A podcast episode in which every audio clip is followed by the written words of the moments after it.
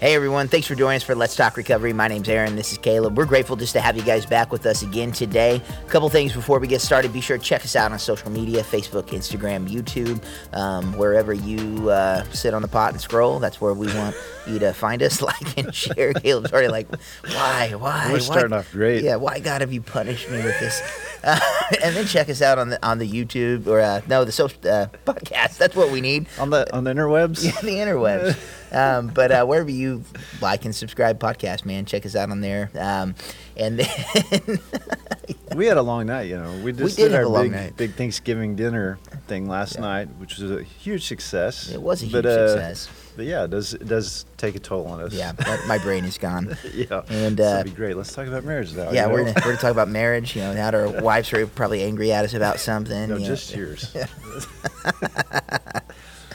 Um, but uh, yeah, we are. We're, we're wrapping up. We've we've been on just kind of this journey. We started with uh, pre-dating, um, um, dating, and today we're on everybody's favorite topic, marriage. Um, and we're just going to kind of to wrap it up on this. And marriage really is. It's that relationship. Um, I believe we said it early on. You know, one, it's the most rewarding relationship that you'll ever step into. It's also the most uh, difficult. I mean, there's nothing harder in, in life. Um, so it's kind of this weird thing. And I believe, you know, it's I don't I know it was created by God. We know marriage to be ordained by God. It's his institution, his creation, but I believe it to be something that's actually meant to make us more Christ-like. I mean because it brings out our flaws. It, it brings us to this process of sanctification. If you're walking out your marriage properly, that that's what it does. You're growing together. You're trying to be better. You're trying to be more Christ-like. And so it's a beautifully difficult thing um, that just adds value to, to life and, and, and everything else. Um, so um, we are looking forward again just to, to diving in there, to, to f- offending you guys, to hopefully pushing against some of the norms or um, cultural norms that, that you've bought into, and just having a, a real open and honest conversation this morning. Yeah. Um, you know, I, I'm reading really, really interesting book right now. It's um, called the, Hy- the Happiness Hypothesis, and it's, it's, it's about positive psychology. and It's talking about what makes people happy. And I just finished a section where it talks about that um, married people, on general, on, on average, are uh, actually more happy than, you know, non-married people. But they also found that happy people are more likely to be married. So, that, you know, you're a lot less likely to get married if you're angry at the world all the time. So it's a miracle I'm married, I guess. Yeah. But um, Well, typically anger is pretty great for the dating game, right? hell yeah, yeah, nothing like raging at everybody and everything to to, to find that special someone. um, but um, but th- they also found too. What's really interesting is so one of the things that makes people happy because they they talk about in the book that like the difference between somebody who um, like gets a like wins the lottery versus somebody who becomes a, a paraplegic, meaning that, you know they lose the ability to like use their legs. Um, you would think that they one would be extremely more happy than the other, but actually they find over time they actually are about the same level of happiness, uh, which is which is really odd. And the reason is is because winning the lottery gives you an immediate sense of satisfaction and that you know all of a sudden your status in life can be elevated. But with that comes a lot of problems. Whereas with the person who loses the ability to um, use their legs at the in the uh, immediate they obviously are very upset because you can't walk anymore. But once they kind of realize that well this is as bad as it's going to get and then they learn that i can adapt to life and start to live again that they become become happier because they know their their future is is looking brighter. But eventually, they both kind of level off when they kind of accept their new level of this is where life is at. Well, um, and and they find that to to be happy or to have sustained happiness, you need to do things that um, you can make progress at, right? So like learning hobbies or skills or you know challenges that you can overcome and that kind of thing, and that helps to keep the sensation of happiness alive in you. And they find that with marriage, that is one of the things that you don't adapt to, and so that's what provides you with a sense of um, fulfillment or happiness, why people are more happy when they're married, because you never adjust to the level. Even though sometimes I know if you've been married for a long time, it feels like you do that. But as far as a fulfilling relationship, you never hit that level of um, sustained, like, okay, this is just the way it is. Um, if you if you do marriage the right way, I would I would probably put that caveat on there. Like if you if you don't put any effort into it, you're probably not going to hit this level. But um, that you never adjust to that. That it never becomes a thing where you're just used to it. Um, so so yeah. So there's some science here that marriage actually is a good thing, right? Yeah. And, and well, and there's more science that's coming out here lately, especially with like millennial millennial generation. We've talked about it before, that they're increasingly this generation and um, has been more sexually promiscuous, more the hookup culture type, and they are also the least satisfied with their relationship statuses and, and that kind of thing.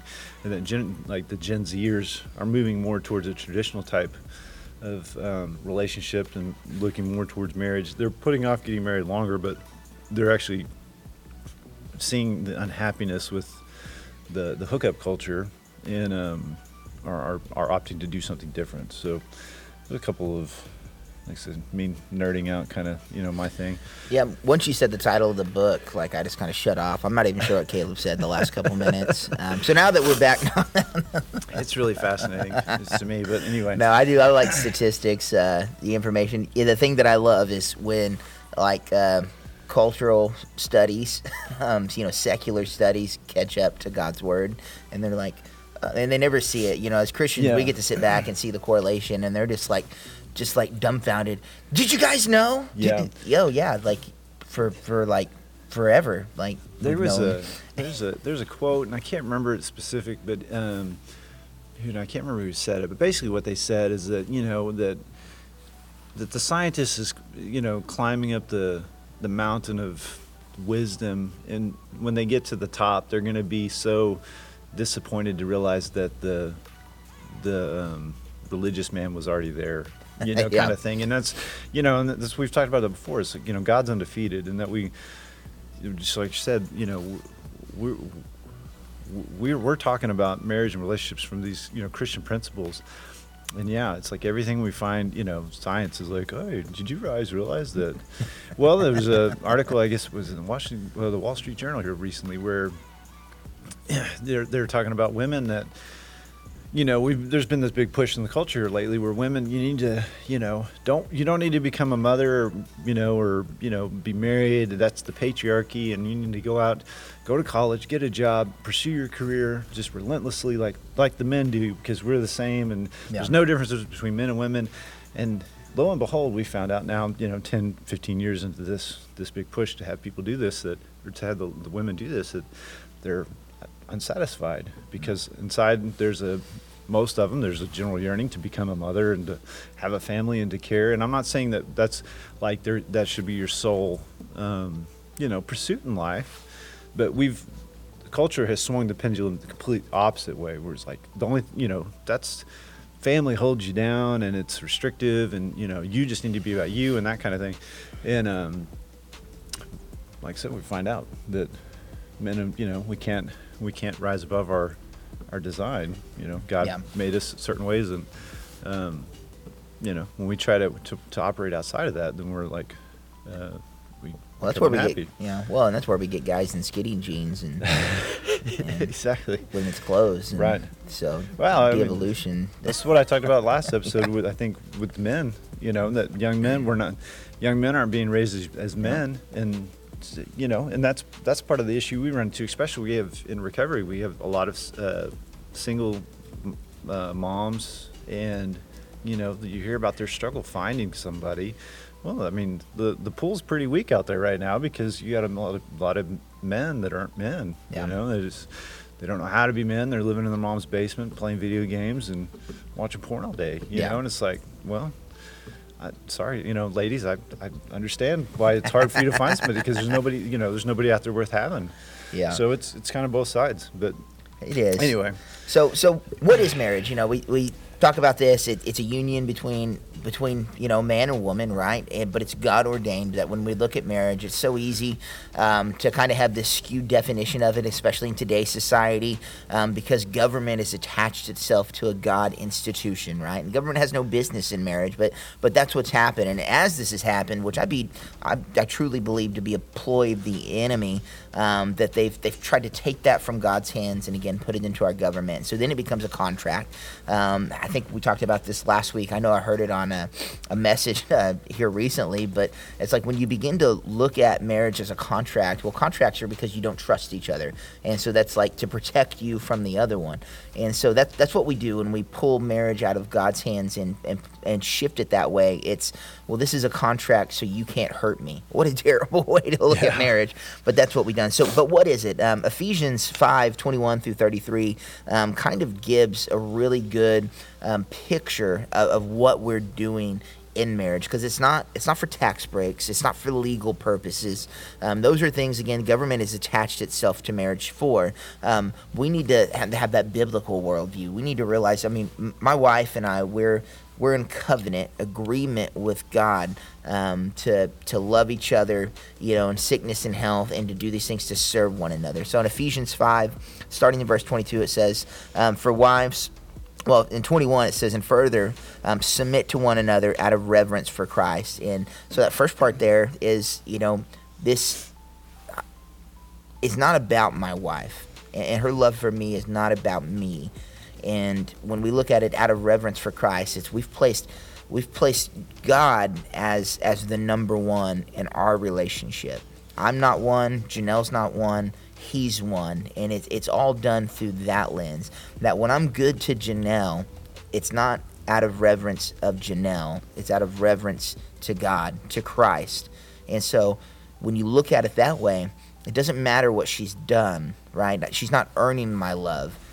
I'm, I'm, I'm loving her out of reverence to God. And, and first and foremost, that shifts everything because then we've moved out of debt debtor relationships. And it's just like, I ain't going to be good to her. I mean, she's, she, she's not doing what she's supposed to do. She's not keeping up her end, right? And, and if you even have that mindset, they're not keeping up their end. You're in that contractual mindset of marriage and you've shifted wrong. But submit to one another out of reverence for Christ. And then, you know, Paul goes on to kind of lay this out here. Um, and he in 22 it says, "For wives, this means submit to your husband as to the Lord." Now, women, you're like, ah, to heck with that. I ain't, you don't know this jerkwad that I'm married to. I ain't submitting to anybody. But um, he says, for husbands, uh, for the husband is the head of his wife, as Christ is the head of the church. He's the Savior of his body, the church. As the church submits to Christ, so wives should submit to their husbands and everything. And so that's a big thing. And just done single, you know, one sided, it can be incredibly unhealthy, you know, if we're operating that way. But in 25, he gives charge to, to husbands. For husbands, this means love your wife just as Christ loved the church. Well, what did Christ do? He gave up his life for her to make her holy and clean washed by cleansing of God's word. He did this to present her to himself as a glorious church without a spot or wrinkle or any other blemish. Instead, she will obey or be holy um, and without fault. In the same way, husbands ought to love their wives as they love their own bodies. For a man who loves his wife actually shows love for himself. No one hates his own body, but feeds and cares for it just as Christ cares for the church, as we are members of his body. So, in in whole context here, the charge to the husband is, in a sense, it's greater. It's like, you know, wives submit to your husbands. Husbands, be willing to die for your wife, like to lay it all out there. And, and so that that's what we need to listen. In, in marriage, when we look at it, it's God ordained, but it, it's a submission competition. It's we want to serve each other. You know, as a church, you know, we're called to serve Christ, but Christ first served us by giving it all. And so that's this that's the picture of marriage. It's, it's God ordained, and that's what we need to do. We do it all because of what God's done, what Christ has done for us. You know, so my wife, there's not a ledger book that I keep against her. There's not a ledger book she keeps against me. At least, yeah, I was going to say that there's not supposed to be, but we all know how women are. You know. You're lucky she doesn't listen. I know I am lucky. I just think it's funny. We're on the same page right there. Just like yeah, yeah, yeah, yeah. but that's what, yeah, that's what we're called to do is to really just what can I do for you? What can I do for you today? You know, how can I serve you today? And anytime we step out of that, again, we're stepping into that contractual view. How can I protect myself against my spouse? Well, what do they owe me? You know, and we don't need to be there. We need to shift over here, and it takes two healthy people doing this. That's why it's so important to have these other things in place that we talked about early earlier. You know, being prepared for dating and dating right, and, and understanding all this, and being whole before you step into the relationship, because this is the goal here. And when done, it's it's beautiful. It is great. It's a great place to be. It's a great relationship. It's it's rewarding and fulfilling, um, and it's just I mean it's, it's all the things that God intended it to be. Yeah, yeah. This is a this is a, a whole passage that gets wildly taken out of context, right? Especially by the you know the modern feminist movement. You know, we uh, we don't submit to anybody, that kind of thing. Well, and sometimes just out of men that are unhealthy. well, it's too. And well, and even in the church, you know, we, we we hear submit and we think, you know, submission like we're you know holding somebody under our thumb or that you know we're lording over somebody. And that's not what we're talking about at all in this case because i mean christ gave us that example right at the the last supper where he washes the disciples feet. And and um you know that was even him serving. And this is what this is about is is that in a marriage and you know and the whole point we're starting with this is th- these are kind of keys to a successful marriage. If you want to last and you want to have a fulfilling marriage like Aaron was saying, we can't be holding a, a, ledger against each other about the wrongs that we've done. And what we need to be doing is is by submitting to each other. What we're talking about is is my job is to put her needs before mine. That's me submitting to her, and her job is to put my needs before hers. And if we both do that to the best of our abilities, then you know we don't have this ledger of right and wrong and who did this and who's doing what. It's like and and that's how we have a successful marriage and that's what we miss out so much in today's culture is because it's like well i'm i'm in this thing to get mine you know like i'm gonna i'm gonna give a little bit but but not too much because you know they they need to respect me and they need to do this and you know for me and and, and you know and we're selfish. In in being in a in marriage the way god has it set up is to be selfless, right? Is to not be selfish at all. Is that we're coming in this together because I'm going to serve you and you're going to serve me, um, not out of a you should serve me. Um, that's not that's not my concern. Is what how she's how she's trying to meet my needs. It's, you know, I'm just like I'm just trying to meet you know to put your needs before mine, and you know, and I expect her to hopefully do the same thing. And you know, this goes back to what we talked about last week when we were talking about dating somebody. You're, you're talking about your values. This is stuff you need to establish because imagine if this is a Christian perspective, being in a marriage without having that Christian perspective. So you, this is this is where we get an imbalance in that relationship, or you get taken advantage of, is because, you know, as Christians we believe that I'm coming into marriage and I'm going to put her needs before mine. Well, if she doesn't have that value, she's going to take advantage of that. No. you know, because um, that that's not going to be her priority, and so uh, that's why it's important that we, again, we yoke ourselves to to somebody who who believes the same or has the same value system as we do. You know, so anyway. Yeah, because I mean, they can go both ways. I mean. Um, yeah, if you're if you're endeavoring to serve the other one and they're not healthy, they're not a believer. I mean, it gets wildly out of out of context and and can be unhealthy very quickly. Yeah. And so you've just got to continue just to fall in line with that. Um, you know, in our household, and it's it's hard at times to navigate. And and I think again, if you're doing it right, it creates an element of uncomfortableness at times. Um, but you know, when you look at our our household, my wife and I, we're very traditional in in this sense you know we, we really try to do this. And so I'm, I'm the head of the family right? And and that's what I'm recognized as and that's what I am. But at the same time my wife is my teammate right? And so she's she's equal um, in, in one sense but I'm still above and, and in charge. And, and so there's this kind of tension and balance of, of how do we navigate this? I mean I'm charged with leading that ultimately it's my life on the line when, when I read this that, that I'm, I'm the one that has to give it all up to make sure the family's good and right and cared for and, and loved and, and that she's good and cared for and right and loved and and you know I'm charged with all of this as the head. So my responsibility is is the greatest in the family but at the same time she's right there with me. Um, and it's just it's it's beautiful. It's very difficult, Yeah. but um, but that's what that's what creates health. I mean, if you ever looked at my wife and I, it's like, oh, they have a good relationship. It, we do. The only reason it functions is because this is this is what we endeavor to do, right? And I don't I don't abuse my wife. My wife doesn't.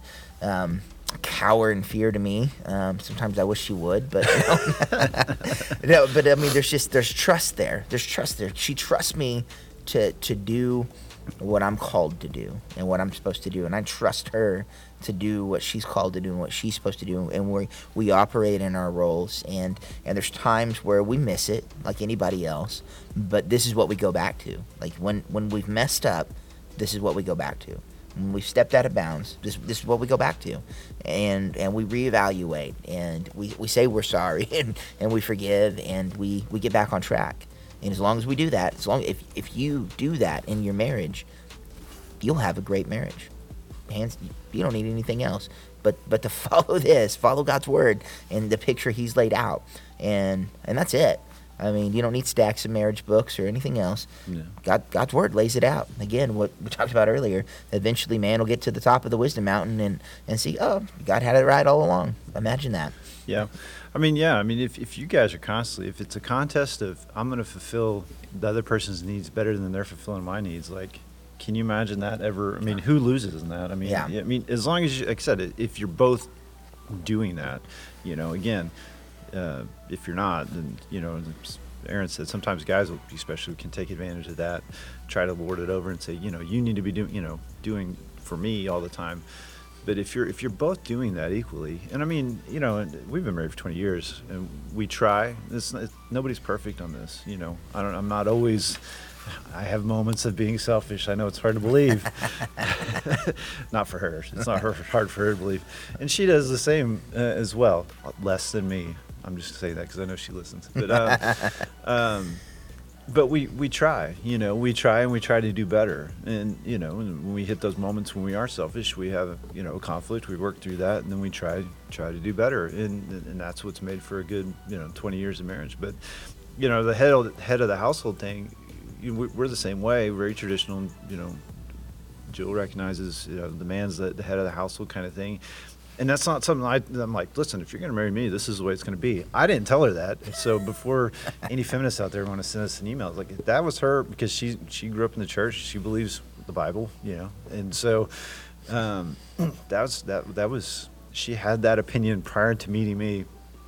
But in 20 years of marriage, I've never ever there's never been a thing where we're like, listen, I'm the man, and we're going to do Yeah. this. I don't ever do that, ever. And um, because the same way, you know, I, she's she's my partner, you Yeah. know, and we we we are together. But yeah, I'm tasked with protecting the house. You know, like if if you know, we've had a there's been a number of nights, you know, where you she hits you in the bed. Hey, I heard something. Go check it out. You know, she, I'm not like no you. I did it last Uh, time. Yeah, it's, it's, like your no, turn. this one sounds really scary. I don't want to go out there. I'm not sending her. You know, I mean that's my job. It's my it's what I'm tasked with, and you know, so yeah, it's like I have to wander out there and see who's gonna shoot me. You know, Yeah. or whatever. It's like, um, I don't know about you. In my house, I, I'm outside my house in my underwear with a, you know, 1911. So just saying, you come right. out. Yeah, Yes. my neighbors are probably like, "What's wrong with that guy? This is like the third time this month he's sweeping his backyard with a with his pistol Yeah. half dressed." yeah. See, that's what keeps most people out of my house. The idea of Yeah. me coming out to minimum underwear. They'd be like, ah, forget it. It's Yeah. not worth it. But anyway, so so that's key number one. You know, we're talking about having a successful marriage is that we have to we have to model what what's in the Bible. That's what we believe. We're Christians. So if you're shocked by that idea, like I don't know, you're listening to the wrong podcast. We're Christians. We believe in the Bible and we believe in the model that it teaches us. And so that is a, a model of submission to each other. And so some of the things we can do to a couple of the things I have down here that we can do in order to live that out is one of the things is uh, learn and speak each other's love languages. Now, this popular book, you know, what's five love languages, and, and what that's talking about basically is that we all kind of respond to different um, um, methods of, uh, I guess, love. That's what. Well, what I mean, is- a lot of it even goes back to what the, the verse we were just in. You know, it's, it's opening up. Um, wives submit to your husbands. Um, you know, there, there's an element of that. There's another passage somewhere I can't think of it right now, but we have different needs, and so when we look at love languages, this kind of speaks to the fact that we're built differently. Even um, that what what communicates love to me as a husband, you know, one of the primary things is is respect. Um, I need my wife to I need to feel like she respects me. Well, my wife needs to feel like I care for her both of those things communicate love to us, but they're done differently. And so when we begin to look at the love languages, that's one of the things that uh, it breaks down in a sense is we're, we're, made differently. You know, there's things about men and women that are pretty much inherently the same uh, for the most part, but even as individuals, we're, we're individuals, and and finding those things that really communicate love on on a personal level. Um, my wife, she needs held. Um, I don't I don't need held. um, actually, it's it's like the bottom of my list. Yeah. Um, I, need physical attention, you know, yeah. sex, but I don't need a hug. Um, my wife needs a hug, and you know, and that communicates love to her. And so I had to learn that. And the reason it's important to learn it is because it's not natural for me to do. So I need to know to do it. Yeah. So that, and I probably should have wrote these down so I wouldn't sound like an idiot, but I didn't, so I sound like an idiot. But so in the love languages, there's there's five in the book. There's physical touch, acts of service, quality time, words of affirmation, and receiving gifts. And so that's just different ways we can communicate our affection to each other. That's what Aaron was talking about. Uh, again, our brains aren't working very well this morning.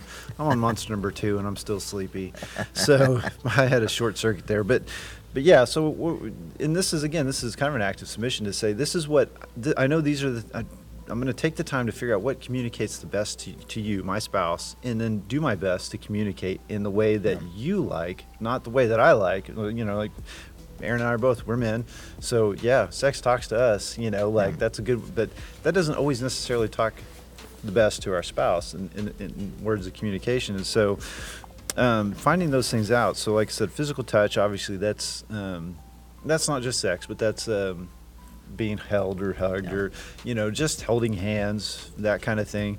Um, acts of service. So uh, this one really communicates to my wife. You know, she loves. Um, I mean, even I think I've talked about this before. I, have I've got the, you know, I don't have a, a, very pristine yard. I don't, you know, it's like a bunch of weeds. I don't have like perfect Bermuda grass or anything. And yet, um, I'll, I'll, I'll mow because that's what I, that's what I do, you know, because the grass gets ridiculous and my HOA will get on me if I don't. So I go out there, I mow, and then she comes home from work. She's like, man, the, the yard looks nice she appreciates the fact that I mowed the yard, even though it, it's not anything special. And but you know, or if I do the dishes, or if I do something, you know, when she's gone, clean up, that kind of thing speaks to her. Quality time um, is one of them. So, you know, not sitting together looking at your phones, watching quote unquote watching a movie because you're both sitting there watching your phones, but actually doing something together, spending good time together. Words of affirmation, you know, obviously um, saying I love you, but you know, hey, you look nice tonight.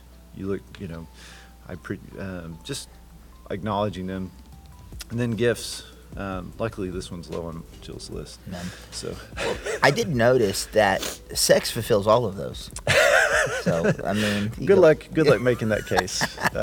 I mean, I mean, quality time, acts of service. Yeah. I mean, um, so I mean, sex really is the key. yeah, that's right. That's right. That's to all the, the love ultimate language. love language to us. Even words of affirmation. Was it good for you? It was great. Again, let me know how that works out for you. Uh, I know how it worked out for me. But um, there's a, you know, and I'm, I've pulled this up to help me remind me. There's a, this app. It's called the Love Nudge, I think is what it's called. And um, it actually, you and your significant other can do this quiz, and it'll kind of let you know, and you can. Um, you know, have it gives you suggestions on how to fulfill those things. So that's one way you can, like I said, start to connect better, uh, is by doing something like that where you actually take the time to learn each other's love language and then speak it that way. And that's more than just sex, Aaron. yeah, I will say this: my wife, on top of her list, is is physical touch. Um, that was one of them, right? Yes. Yeah, did I word that right? non-sexual physical Not non-sexual touch, yes. physical touch. But uh, so every every day, pretty much every day. I mean, there's some days I don't do it well um, my wife needs a hug, um, and so it's it's like 20 second hug, and, and when I hold of hold her, I, I pray over her, and and that's how she likes to start her morning. Yes, speaks to her. Again, I don't need that. I don't care. I mean, I care about my wife. I mean, so I don't want to say I don't care. So I do it because I do care about my wife. Um, but it's one of those things. You know, we we went through this, we did the test. You know, figured it out, and then tried to find things that that speak to each other in this sense, and it makes for a healthy marriage. And that's that's what we're talking about. You know, submitting to one another out of reverence for God. I, I do that out of reverence to God, not because of her, but also because I love her. And and this again, it contributes to a healthy marriage and a healthy relationship. Yep. Um, so the next thing I have is is for a successful marriage here. Under the submit to each other heading is uh, you both have to contribute. Okay, so this is probably more at guys, I would say, sometimes around the house. Like, but we both you both have to, you know. And this is now the thing here. This is a really unique deal. Is that um, this is also from the happiness hypothesis? Is Mm. that um, people in a married relationship will, will think that the other one's not doing as much or not contributing as much around the house if they don't do the things that they feel are important.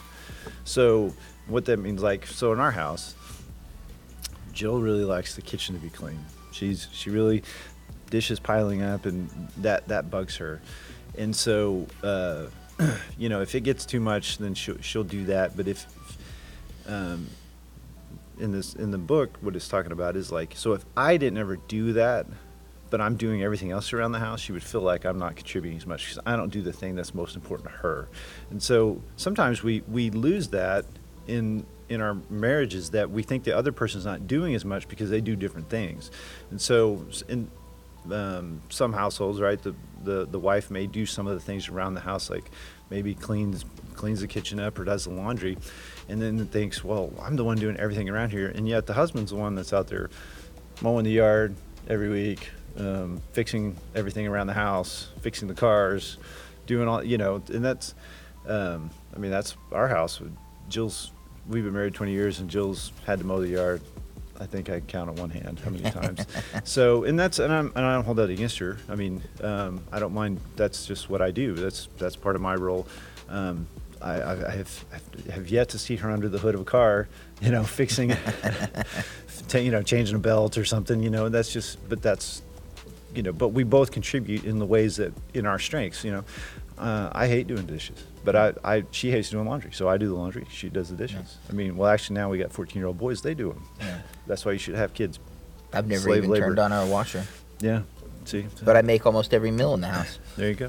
so what you got to do, and so the, the key here is that you find something that's equitable. That you're just saying, "Where okay, you know, what do you, which do you like?" I mean, because nobody likes to do anything around the house, right? I mean, nobody wants to do dishes or laundry. Was which you guys have to have that conversation. Say, well, which do you like to do the least? Okay, well then I can do that. You know, I don't mind doing laundry. I can sit there and fold laundry and watch football. It's not a big deal. Um, and so that's you know again that's what I that was my role uh, until my boys took it over, um, and and so you've just got to find that we have to find a way to contribute. We both again this goes back to submitting to each other. We have to put in our needs. We don't want. I don't want my spouse doing everything for me, and this also goes back to last week, especially guys. Uh, women don't need another child to raise. You need to, to man up and do stuff around the house. Um, it's not beneath you. It's not woman's work. It's none of that stuff that you think, like whatever you've been modeled or wherever that idea has come from. Like it's your house. You're the leader of the house. You need to take a leading role in making sure that it's taken care of. No, absolutely. Um, one of the next ones, um, and this is kind of moving off the submit, but it's still a big deal. It's a big issue in marriage. It's conflict. Um, go back just a few weeks. We had um, an extensive podcast on conflict. Uh, hope that you check it out. You know, so we're just going to kind of touch on this just a little bit. But if you, if this is an area you guys are in in a marriage and, and you're having trouble navigating um, conflict, again, I want to encourage you to go back and listen to that. But Ephesians 4 26 through 27 and says, And don't sin by letting anger control you. It's, it's okay to be angry. But when it controls you, it becomes a sin. And don't let the sun go down while you are still angry, for anger gives a foothold to the devil. And um, I'm going to let, I know Caleb and, and Jill navigate this well, Mm-hmm. probably much better than my wife and I do uh, in this season of, of marriage. You know, we're still, we're still growing in this sometimes where, you know, sometimes our, our fights look very Jerry Springer. Um, You throw shoes at each other? Is that- well, you know, we don't throw anything at each other, but um, words are said. Yeah. So, um, you know, we had a, a lady that um, was friends with a couple that are friends with my parents. Um, you know, I grew up in church with their kids, like you know, and they're friends of my parents. And, and when we were getting married, we were engaged. Um, this lady uh, is very wise. We uh, very much honor her, and and and she she said this to us. You know, one of the keys to a happy marriage is not to let the sun go down on your anger. And she said also and lots of sex. She did say Yeah. that too. That was like that was weird, kind of weird. But somebody you always kind of looked up as a mom figure, but Yeah. you know, Hey. it's true. It's really hard to be Wisdom is wisdom. It's hard to be mad at your spouse when you're both naked and That's doing it. I mean, it's just like I mean, it's just kind of like, oh, maybe I'm not as mad at you as I thought. right. It seems to I've seemed to have gotten over Yeah, this. yeah, we can be mad all night, or we can have sex. Oh. That's right. Um, so, uh, but we, you know, she told us this, and we are like, you know what, we we made a commitment at then. We said, you know, we're going to use this as a guiding principle of our marriage. Is that that that was one, and one of the other ones that we actually committed to is that the word divorce is not in our vocabulary. That's another like if you were to look at our ground rules for our household and our marriage, this is one, and that was the other. Was that divorce isn't an, isn't an option, and so which which forces us into okay so we're going to have to deal with this stuff. Okay when, when when crap goes down we can't avoid it and we have to deal with it. If we're both going to agree to do these things we can't we can't divorce and we can't go to bed you know we can't go to bed fall asleep and wake up the next day angry. Now we've we've gone to bed angry. I mean we've there's been nights where it's it's like okay you know like it's 12:30 it's like all right we're gonna have to deal with this. I may have started out on the couch, but I don't, I don't end, you know, I don't finish on the couch, you know. So, um, and th- and that, uh, listen, some of you are probably listening, like, that's, that's crazy. You can't do that. Well, you can if you want to. I mean, Yeah. it is, it's a tough. It's. I'm not saying it's easy, but marriage isn't easy. You know, if you're looking for easy, don't get married because marriage isn't easy, and, No. and it's not gonna. I mean, so, and what what it is is is doesn't say we don't get angry with each other. We do. We actually do. We have some, some we've had some pretty good fights early on in our marriage. Now, typically nowadays they're not nearly as bad because we we've been through most of it. You know, we're like, okay, where did we miscommunicate? You know, we just we know the we know the routine now. Um, but what it what it what this principle is is that again it's not that we're not angry at each other but it's just that okay after we let the anger go for a little bit and we we calm ourselves down. It's like okay we're going to come together and we're going to talk through this and figure out what the, what the problem is. Where did like most time it's mis- miscommunication. I said something that she took wrong or maybe i said something and she took it the right way because it was intended to be wrong you know? Um, and you know I have to apologize for that or or whatever. But um, we figured out, you know, and we commit because you can't let this stuff stew because just like the verse says, anger gives the foothold to the devil. And there's so many, you know, and there's plenty of people I'm sure listening that have had this happen where you're like, no, we just don't deal with it, and then we just let it fester. And then you know, three weeks from now, when something little happens, all this stuff that we didn't deal with explodes because now we're going to deal with it. And so now this little thing that shouldn't have been a big thing becomes a big thing. And next thing you know, we're sleeping on the couch, and now we're sleeping. You know, now we're at staying with our parents because we're separated and all this stuff. If you don't allow this stuff to fester and build up, it doesn't nearly become the problem that it, it would be if if you choose not to deal with it. Yeah. I mean, at the very least, the one thing I will say about this um, is if if you're in a relationship, the very least, the first thing you can do, take the couch off the table. Like, don't don't sleep in separate beds. Don't don't allow anger to do that. I mean, you, you're starting to create that divide, and and you're moving towards a separation. You know, the marriage bed is a sacred place. It's a sacred thing. Don't don't sleep elsewhere. Sleep by your spouse and and it'll help you to get to this place you know where you're you're not letting anger go down you know because you're laying in bed and you're ticked off at each other but you know, not wanting them to touch you, but you know, you kind of graze up against each other and you're playing footsie, and then you know, you get to you know move on with life and relationship. It always comes back to that with you. That's, That that's the key to having it's all the love languages. if you Caleb. haven't figured out, your kids probably shouldn't be listening to this episode. Just FYI, probably should have said that at the beginning. Yeah, if you're also not figuring it out, if uh, Janelle could have more children, we'd have a dozen. That's probably good. Six is enough for you. yeah, six is enough. Um, so th- the next part, is my favorite topic, we're gonna move to that, Yeah, is make time for each other. You guys thought I was gonna say sex. he will in a Uh, second. yeah, I will but, in a but first, But first, um, be intentional. Um, and and it's hard. I get it. Um, Janelle and I, we do have six kids. We're busy. Um, it's uh, we've got a lot going on, even outside of kids with work, and um, doesn't help. I'm a workaholic, you know, so I struggle to to disengage. But you have to be intentional. You don't stop dating your spouse.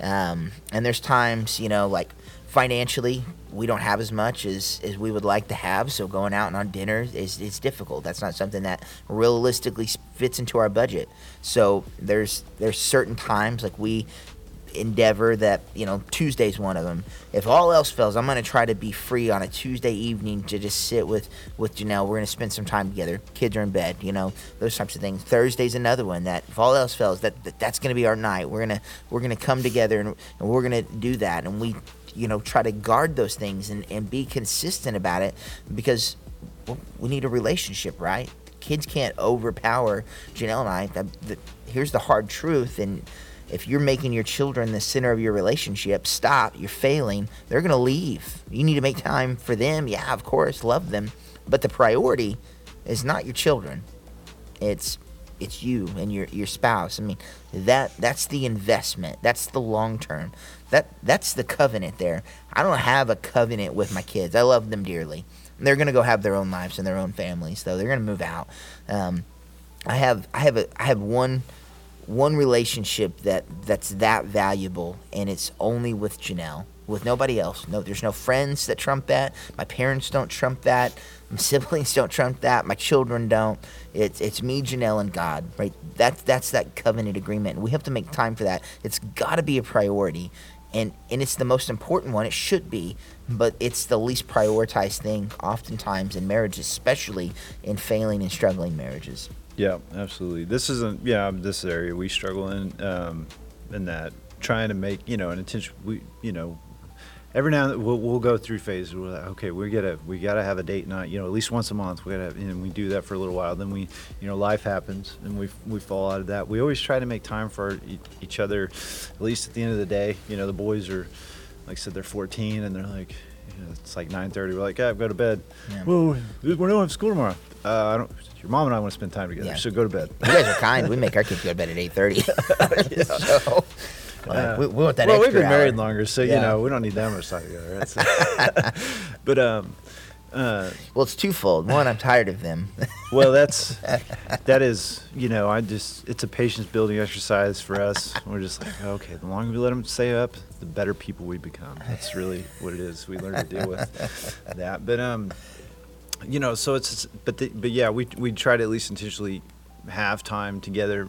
You know, the nights that we're home, that we're in the house at the same time. Um, now, again, sometimes, you know, if we go back to the love languages, does it count as quality time? We, we could we could do better on that. Um, you know, like uh, sometimes.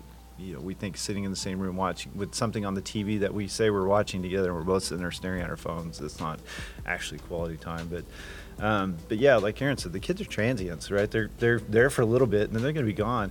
And we personally know couples, at least one off the top of my head, that you know that um, that are people that she grew up with. That she thought, you know, th- this is the model for a, a very good marriage.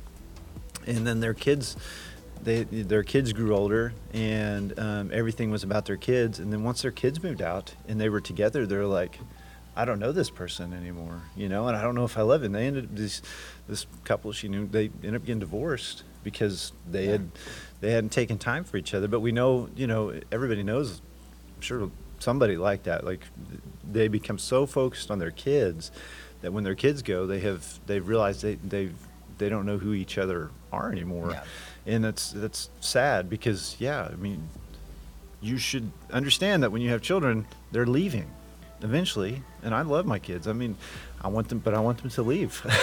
I want them, and, I, and it's not because I, you know, I can't stand them. It's because I want them to go be successful human beings in society. You know, I want them to go have their families and stuff. And I'm, and I, and I'm, you know, as we're getting closer to that, you know, like so my boys are 14, and, and we're starting to get closer to those milestones, like. Both of our hearts are starting to hurt a little bit. You know, I'm, I'm not looking forward to that, and yet I am. Yeah. You know, and that's it's going to be a tough phase of life for us to go through because we do really love our kids, but but you know, I I didn't raise my kids to live with me forever. I raised Yeah. them to to be individuals and to go out and have successful lives, and we want them to do that. And on the backside of that, me and Jill are going to be living in a house together, you know, for the for the rest of our lives, and we still have to know how to do that. And so, yeah, you absolutely have to to to prioritize your time together, not lose focus on the on the main thing, which is you you and your spouse, um, because you know in today's world, yeah, our kids can absolutely dominate our time. And so. The other way we can make time for each other, I'm just going to kick this back to Aaron because this is his subject. uh, Yeah. Sex. um, make make time for sex um, with your spouse. I mean, it's it is. And here's the thing: in the church, especially, we've made this a dirty word. Um, it's God created it. I'm just gonna start there. That that sex is not the world's. It's not. It's not. It's not dirty. It's not unholy. It's not unclean. That it's it's meant for you and your spouse. So so done in the context of marriage. That that's God's design, God's creation, and it's it's healthy um, for your relationship. It's healthy for you as a person. It, it's it's intended by God, and and here's the thing: it's not just for um, you know reproduction. It's it's something that that grows us together intimately, um, and it's it's something I, I can't even tell you how many couples I counsel. And one of the first questions like, "When the last time you had sex? Three months ago." That's bullcrap. I mean, don't do that. Don't do that to yourself. Don't do that to your relationship or your marriage. Like Caleb said, you know, he got he got advice early on. Don't let the sun go down on your anger and have lots of sex. Um, there's there's not healthy couples out there, truly healthy couples out there that aren't active with each other in active pursuit. You know, my wife and I, we we flirt. Um, we we're intimate. It's a priority in our relationship, and and it's one of those things that if you neglect it, you're, you're neglecting so much of, of your life and your marriage. And, and I get it. Again, you, you let kids get in the way, you let um, work get in the way. You, you're tired, you know, are you there? You make excuses, but you've got to prioritize it. Just like you would make a date night. If, if you're struggling in this area, make a sex night. Like, make that part of it. Put it on the calendar. And I'm not even joking in the least bit uh, because it's that big of a deal. I mean, here's and here's the thing too. There's only one person in the world that can meet your needs, and, and that's your spouse. And and when we talk about this, men, you know, you need to be intimate. I hold I hold Janelle right, and I'm gonna sit with her, and then I'm gonna I'm gonna be intimate because she needs that. Um, and Caleb said it before. He stole it off somebody. You know, women hold the keys to relationship. How do you say No, that? it's women it hold the keys to sex, men hold the key to relationship. Yeah. So I mean, we, we make that investment, and I mean, so and and we come together, but we're meeting each other's needs. Um, First Corinthians seven. Um, 1 through 4. Um, but it says, Now regarding, this is Paul talking to the Corinthians. It says, Now regarding the question you ask in your letter, yes, it's good to abstain from sexual relations, but because there is so much sexual immorality, each man should have his own wife, and each woman should have her own husband. And so he's he's saying, listen, yeah, if you could abstain, it'd be good if you could just you know live in reverence to God and be focused on that. But the reality is, you're not. I mean, because we desire it, right? It's, it's inherent. It's in us. We're driven that way, and so because of that, you know, get married, find find your spouse. Why?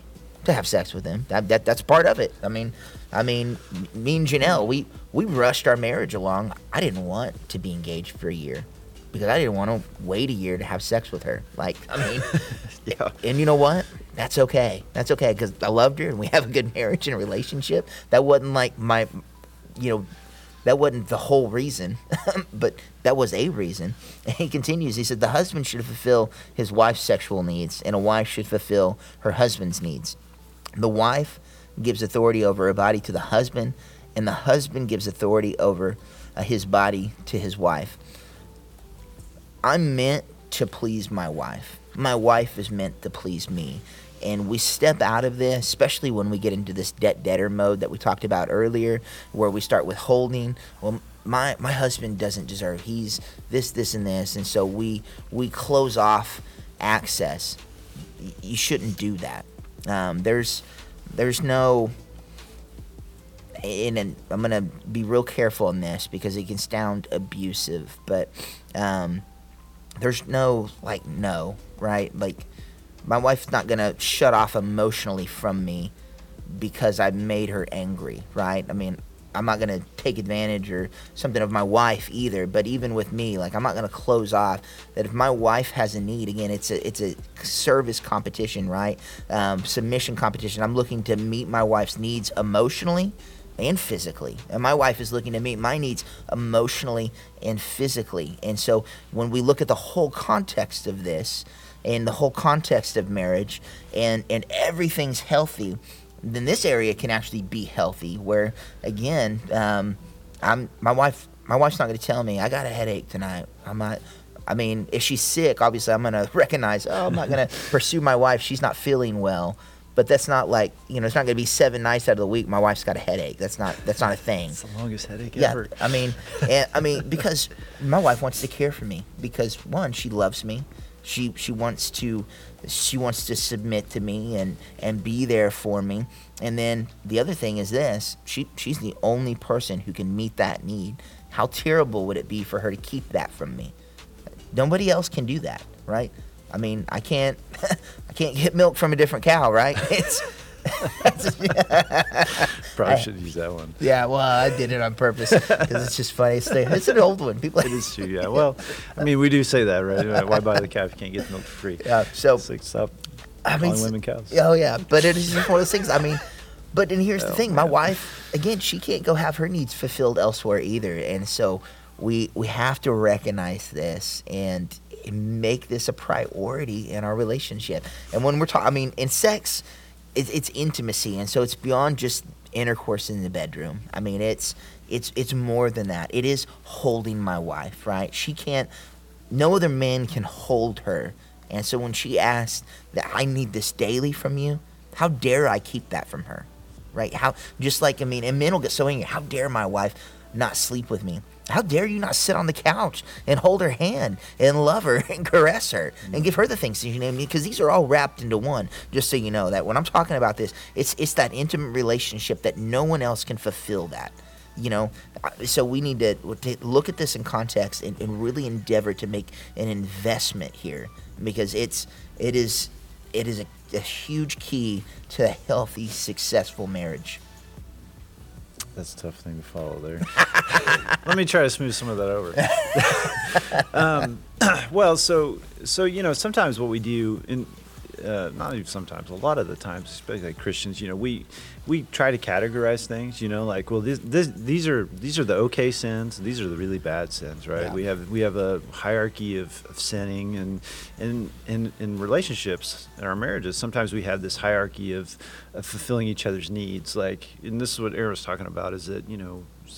Sometimes we think, well, I'm just not gonna, I'm just not gonna have sex with them because I'm angry about something and withholding that. So, and we think that's an okay thing to do because it's it's a physical, it's the, you know, it's like it's my body and I'm not gonna do that. So, you know, equivalent thing would be like if I'm, you know, if I'm angry at my wife, I'm not gonna just be like, well, I'm not gonna tell her I love her, I, I love you anymore. You know, I'm just not gonna say that.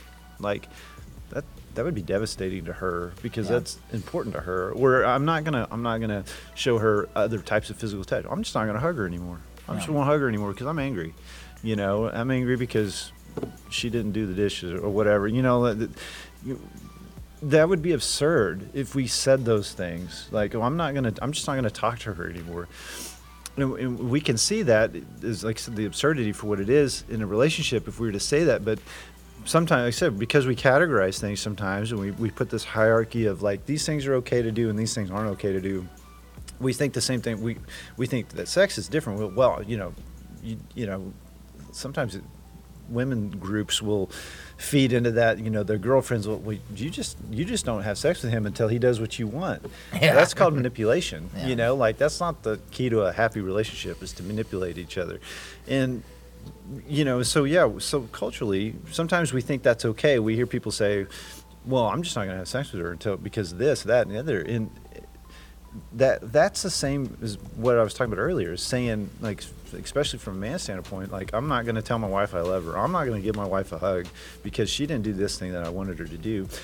And you know, when we, we read this verse, the in First Corinthians, the wife gives authority over her body to her husband, and the husband gives authority over his body to his wife. This is again, I mean, the ultimate submission is that I'm, I'm, you know, physically allowing my body, you know, to be yours, and you're allowing it to be mine, and that's not a thing of, you know, culturally we hear that we're like, oh, this that's, uh, you know, abusive or it's. Um, oh, it's uh, what's the word I'm looking? Possessive. You know, like I own her, she owns me, and that's not what this picture is here. This is uh, me giving everything of myself to her. You know, ultimately submitting and again, putting my need, her needs above mine, and she putting my needs above hers. Um, you know, and this isn't a thing that says it's okay for husbands to abuse their wives. To like Aaron said, you know, she feels sick. You're like, eh, sorry, Yeah. your body belongs to me. you know, like no, that's That's terrible, first if off. that's yeah, if that's what you're coming at, if that's what you're pulling away from this, you you need to talk to somebody within your church about how to understand the Bible because that's not what it's talking about. You know, and it, God doesn't did not model a, a, a relationship model for us where the other person isn't willingly a willing participant. Yeah. Okay. So if that's what if that's what you're hearing when you hear this stuff, you're you're wrong, and you don't understand the Bible and what what Jesus has modeled out for us here. And so now the other thing about this, and Aaron talked about this earlier, is here here's where we lose lose some some communication. There's a difference in the in the sexes between, um, you know, what it means uh, to have to want to have sex. Like so, guys, we're wired for this, right? If you haven't been able to tell, obviously, to Aaron and I, sex is an important thing Yeah. because we're men. Yeah. We're, we're men, men, not skinny jean wearing men. um, you know, we it, it is. In men desire sex, like physical. We we can have sex just for the sake of having it. I don't need to be in the mood. I mean, because we're always, it's like Bruce Banner on Avengers. What's your secret? I'm always angry. it's like mentally. I'm not in the mood. I'm, we're always in the mood. You know, it's like even when we're not in the mood, we can get in the mood.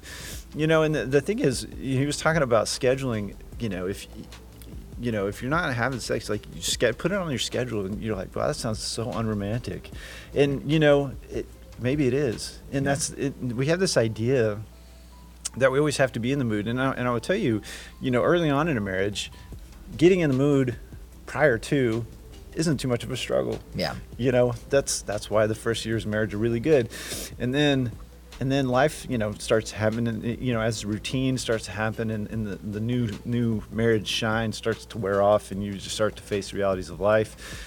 You know, all of a sudden it's like, well, you know, yeah, I don't know if I feel like it. You know, and that kind of, eh, eh, I don't know. You know, and we start to make reasons and excuses, and then you know, the longer you go on, yeah, definitely, the mood is, is striking a lot less.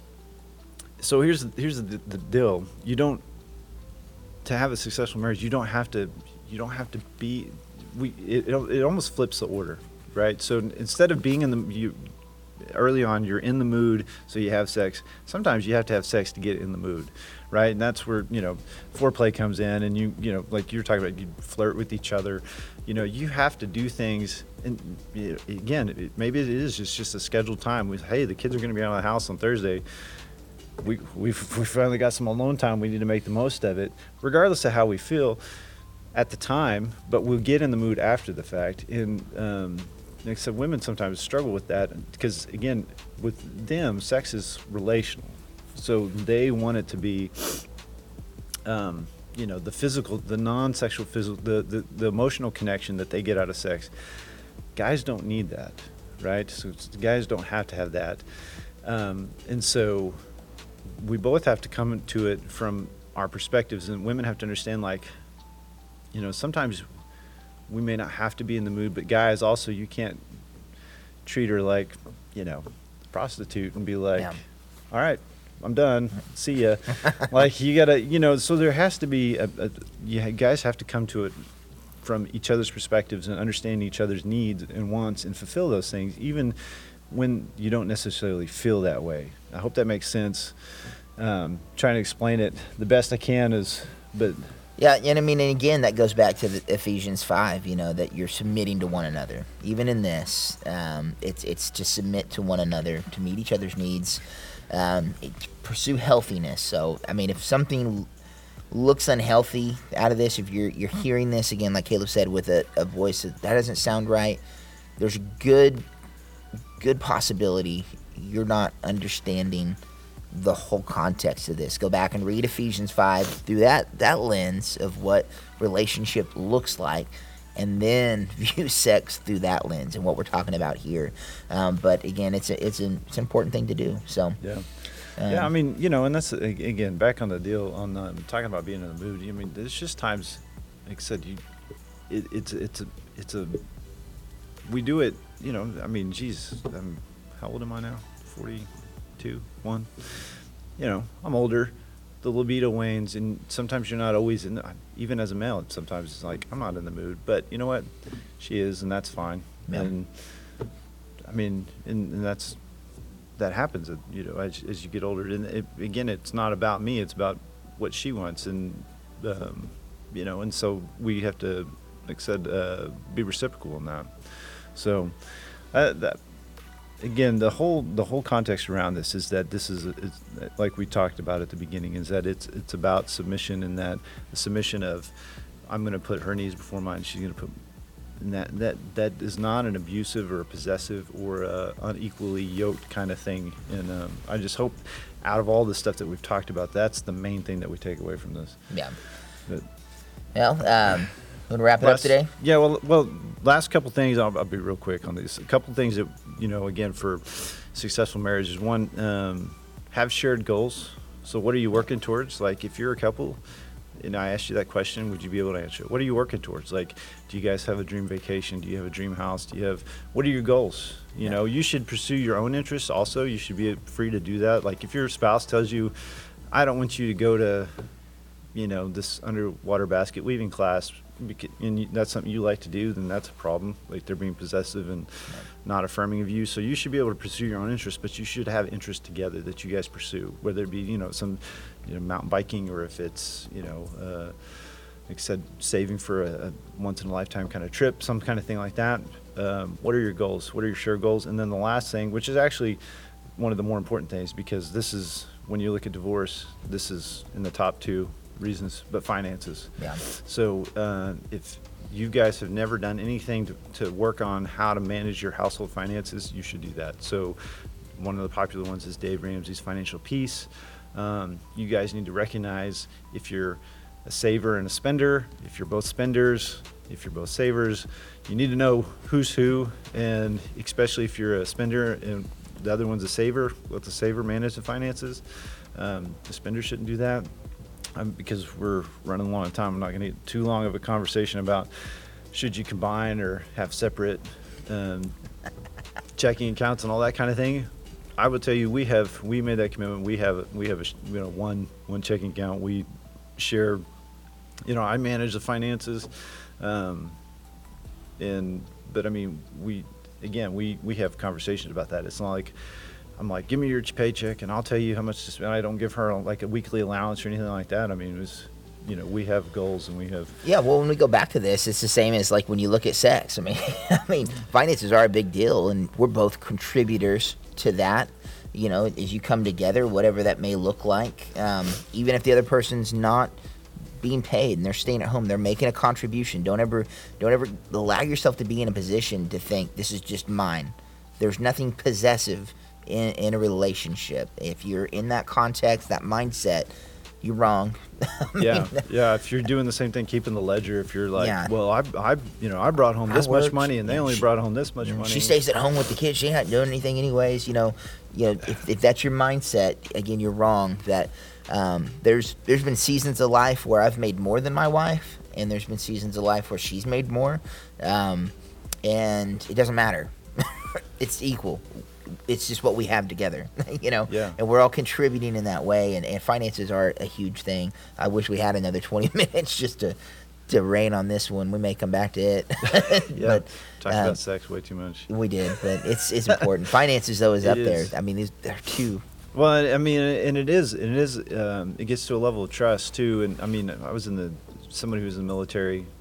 Military guys really struggle with relationships. I can tell you that from experience, um, not personal experience, but being around a bunch of guys who were with a lot of ladies they did not trust, and they were married to them. I'm like, how's that supposed to work out? And they're like, yeah, I don't know. You know, I've got.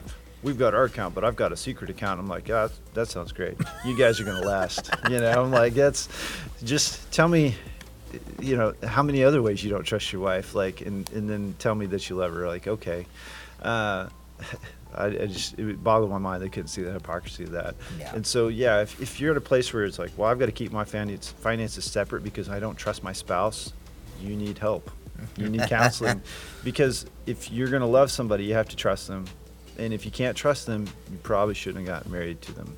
So again back on our dating you know thing before you you jump into a marriage with somebody you, you need to know that you trust them you have to be willing to trust them and if you can't trust them then we go back to two episodes ago and we talk about yourself and we got to work through why we're having trust issues and that may be because of broken relationships in the past but again that could be um, part of not doing the homework beforehand right? Making sure that you're ready to date making sure that when you date that you're that you treat it like it what it is, which is kind of the interview process for marriage. That you evaluate that they have the same values and desires and wants that you do, and so then when you do get to to making that decision to, to be married, that you're doing it for the right reasons and that you can fully trust and love that person. Because again, if you're going to marry him, you should go in with the idea that this is an actual commitment that you're making to, between you and God.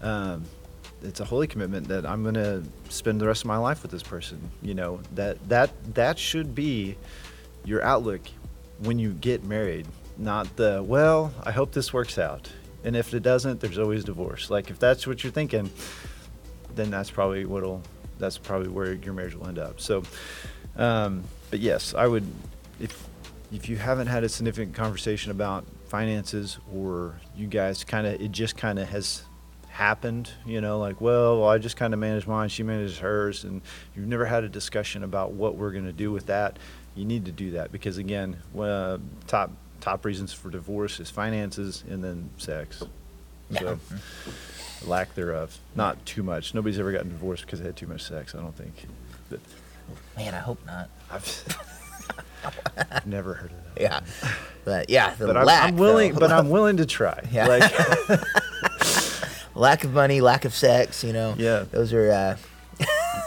those are contributors to bad marriages and, Yeah. and failed relationships. But uh, yeah, thanks for journeying with us today um, on this sexual revolution podcast. um, but uh, we hope you guys enjoyed it. Um, hopefully, it challenged you um, and you know just caused you to just evaluate some things, or uh, you know if you're in a healthy place, hopefully it affirmed what you're doing. Um, but uh, again, I just want to encourage you check us out on social media: Facebook, Instagram, YouTube. Um, check us out on our podcast: Apple, Google, Spotify, wherever you listen. Um, and again, I want to plug Caleb's book, um, "Pursuing Freedom." You can get your copy on Amazon. Um, just a great resource for your recovery journey. But uh, just want you guys to know that we love you. Um, hope you had a happy Thanksgiving yesterday. Yeah. So, I mean, we'll uh, we'll see you right back here next week.